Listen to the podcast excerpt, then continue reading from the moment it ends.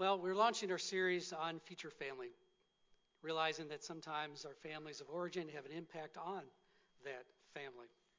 I was on vacation last week in Louisville, got a, our four kids together and some of the grandkids, and uh, I noticed something that was uh, very different. As a couple of nights, I got a hotel and had an indoor pool, and I had our two five year olds, uh, the two that were born on the exact same day in two different cities, and had them do a sleepover at the hotel, and we went swimming the next day.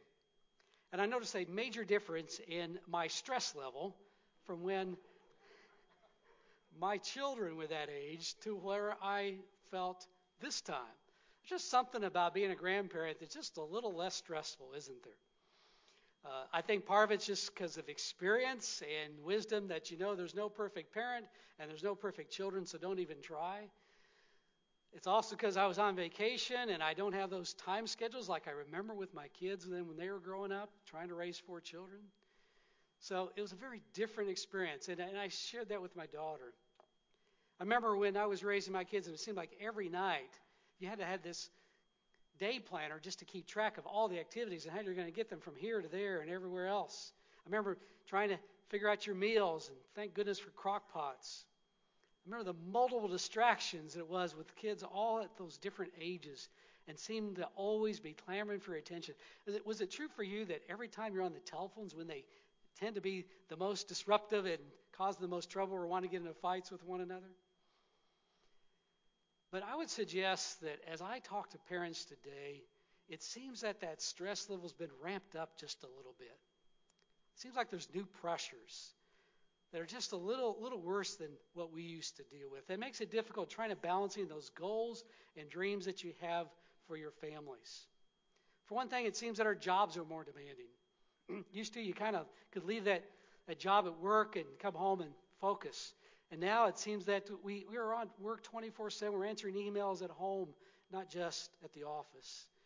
Many of us are traveling out of town all the time, which adds pressure to the family. There was a study that said that 56% of working moms and 50% of working dads say they find it very or somewhat difficult to balance their responsibilities. and it's also harder to protect your children from the outside influences. When on their cell phones, the whole world can come to them, and they're always in constant contact with their peer group, and often so rarely fully present with you, it's so hard to develop those family experiences that bond you together and help make sure that your values are more important than any others. And then there's spirituality that we talk about. We, we still talk about valuing it. We still claim we want it, but clearly we don't seem to find the time for it. And if that's the case, then we need to be worried about the future of our communities and of our nation without that moral grounding for our children and for our grandchildren. So my hope is that in this six-week series that we can help take a look at all the challenges that families are facing as they try to develop with intentionality that preferred future they desire for their families and hopefully by offering some inspiration and tools that can help us establish that faith that we desire in our children and for our grandchildren for the rest of their lives. now, for me, family has always been very special to me. I, I've always felt most alive when I'm around my children, even to this day as they are adults. And I've noticed that I, I enjoy reliving that joy as I, I work with my grandchildren. I, I love finding those ways to make my grandchildren giggle. I love taking part in their growth, even if it's just for moments. This last week, as we got them into the swimming pool, I, I got to see them expand their limits from what they used to. They did some things they'd never done before in the water. And it was a joy just to have a little piece in that growth in them. But I realized that part of my satisfaction, part of my joy in that is that I experienced in my childhood things that were lacking. And when I was parenting, it's a chance to, to find the healing that I needed and desired for what I didn't get as a child. I've always taken great pleasure in trying to make sure that my children always know that they feel loved, because that wasn't always the case for me. I know I've shared some of my story before, but many of you are new, so let me relive a, some of it. But in my family of origin, my parents were very overwhelmed by their own problems. My mother was a schizophrenic, and so she could go from a person who's just as normal as you and I, conversing and laughing, and within minutes could be in her nervous state, would cause her to worry about everything that had been said that day and happened, and she'd start walking the floors of our house, sometimes for as long as 48 hours at a stretch, not even sleeping. You couldn't get her to settle down to even go to sleep. Our, our home had a worn out place wherever she walked, that path over and over. She would play with her earlobe to the point that sometimes it'd be bruised purple. And then when she'd see that, then she'd start toiling her hair. Had to do something. And she was a paranoid schizophrenic, which means that, that she was convinced that everybody was against her. If we went to church on Sunday morning, we'd come home and she would, would mention that somebody looked at her in a certain way that so she knew they were angry with her for some reason. And you couldn't talk her out of that for nothing. She also thought the house was bugged, that people were listening in on her conversations. And that brought a certain amount of pressure on my dad as well. I've got a lot of admiration for my dad just to stick with that relationship all those years. He hung in there. He did his best. But let me tell you, sometimes my mom's condition got the best of dad, and he'd lose his temper. It wasn't fun as a child on the other end of the house hearing your dad yell at your mother like he'd do sometimes. But you know, here's the thing about when you grow up in a dysfunctional family like mine, you don't think of it as being dysfunctional. It's, it's normal for you. I didn't realize that my family was different from most until I got into the fourth grade, and my fourth grade teacher, Mrs. Proctor, happened to also be a member of my church. And, and we did at Plainfield United Methodist, like we do here, we put names in the bulletin of people who've been hospitalized. And so that was a bad year for my mother. She went to Central State Hospital several times. And I remember Mrs. Proctor coming up and leaning over. I'd be working on something. She'd say, How's your mother doing, son? And she'd say it so many times, I'm thinking, what, What's the big deal? this is normal for me. This is what happens all the time. I began to realize that not everybody lives like this. So, dysfunction happens in lots of ways and at many different levels. And probably most of you didn't experience anything as severe as my situation but you know, most of us have some kind of complications we bring from our family of origin. Dysfunction is probably too severe a word. Maybe just, I like to use the word complicated. But most of us inherit some kind of unhealthy relational patterns that you don't even realize are unhealthy until you get into that new marriage and you discover that your spouse lives a little differently than you do. And you somehow have to figure that out I came across an article that shared seven signs that you come from a complicated or perhaps dysfunctional family. Here they are. Number one, you have a hard time knowing what you want to do because you spend so much time growing up trying to make others happy.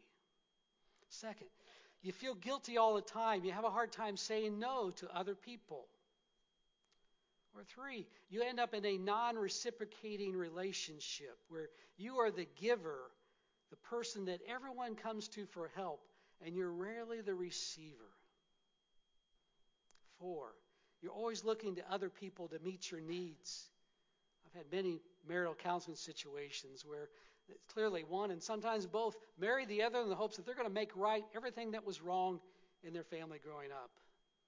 Or you're this perfectionist and you're so hard on yourself, you're probably your toughest critic. Or six, you have a hard time relaxing. Can you just stop and do nothing for five minutes? Or finally, you parent in the extreme. Either you run your family like a boot camp, or you end up just being laissez faire. Whatever happens, happens. I don't Know, does any of those ring a bell with you? Dysfunction happens in lots of different ways. But let me tell you, if that's the case for you, you're not alone. And the interesting thing is, you can open up the Bible, especially in the Old Testament, and find story after story of dysfunctional families, right? You've read your Bibles. What about the first family, Adam and Eve? Eve tricks Adam into eating the apple. and everything goes worse from there on. Cain ends up killing Abel. What about Noah's family? Noah spent all those days on the ark, and it must have been a very stressful time for him with all those animals.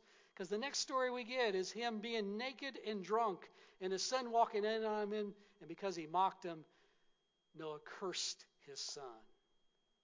Or how about Abraham's family? God promised Abram and Sarah at their ripe age a child. And in spite of that promise, Abram gets impatient, as well as Sarah, and he sleeps with Hagar, his maid. A child is born, Ishmael, and because she mocks Sarah, she's cast away. Or how about that crazy family of Isaacs? Remember the twins, Jacob and Esau, in the competition? And Jacob, with the help of the mother, connives to deny Esau his birthright. Esau gets so angry he threatens to kill him, and so Jacob has to run off and live with his crazy uncle Laban. And what does he do? He tricks him into marrying his not so gorgeous daughter.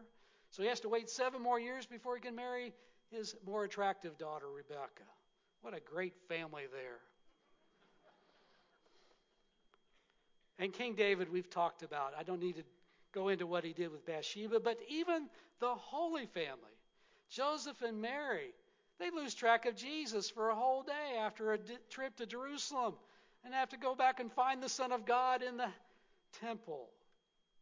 I hope that you hear all this as encouragement to know that in spite of our imperfections as human beings, God's able to take all that and still build a people that would become a nation that he'd shape into his will and his desire.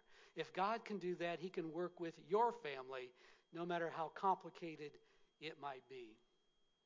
But how about that really dysfunctional family that we've referred to in the scripture today of Joseph?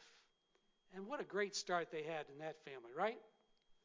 Twelve boys born to four different mothers that lead to the 12 tribes of Israel. And Joseph is clearly the favorite of Father Jacob. Remember that fancy coat that he had made for him? Yeah, you've seen the musical, right? And Joseph is just a little full of himself. Even has the arrogance to share a dream that he had that told his brothers that someday they would be serving him. And the brothers just had enough of that. They took him out while they're out on a trip and dug a hole and threw him in it to be left for dead in a pit. But the oldest brother Reuben had a little bit of wisdom and decided that wasn't the best thing, and he went back and sold him to some Egyptian thugs as a slave, knowing that somehow he would be taken care of. And so began that circuitous journey of Joseph's life. Because his problems didn't end there. He ends up as a slave with Potiphar, right? But he works hard, and Potiphar puts him in charge of his entire estate.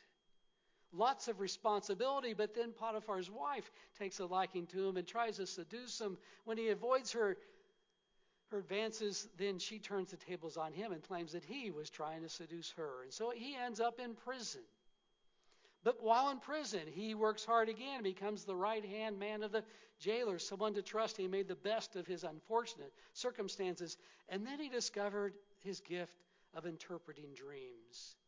And the Pharaoh's cupbearer, which is the one who makes all the decisions about the wine, and the baker got thrown into jail for some reason. Maybe they weren't as good at keeping secrets as they're supposed to be. And while they're in jail, they have dreams, and he interprets them to declare that the baker is going to be hanged and the cupbearer will be restored into the Pharaoh's household, and it becomes true. A couple years later, the Pharaoh has a couple of dreams.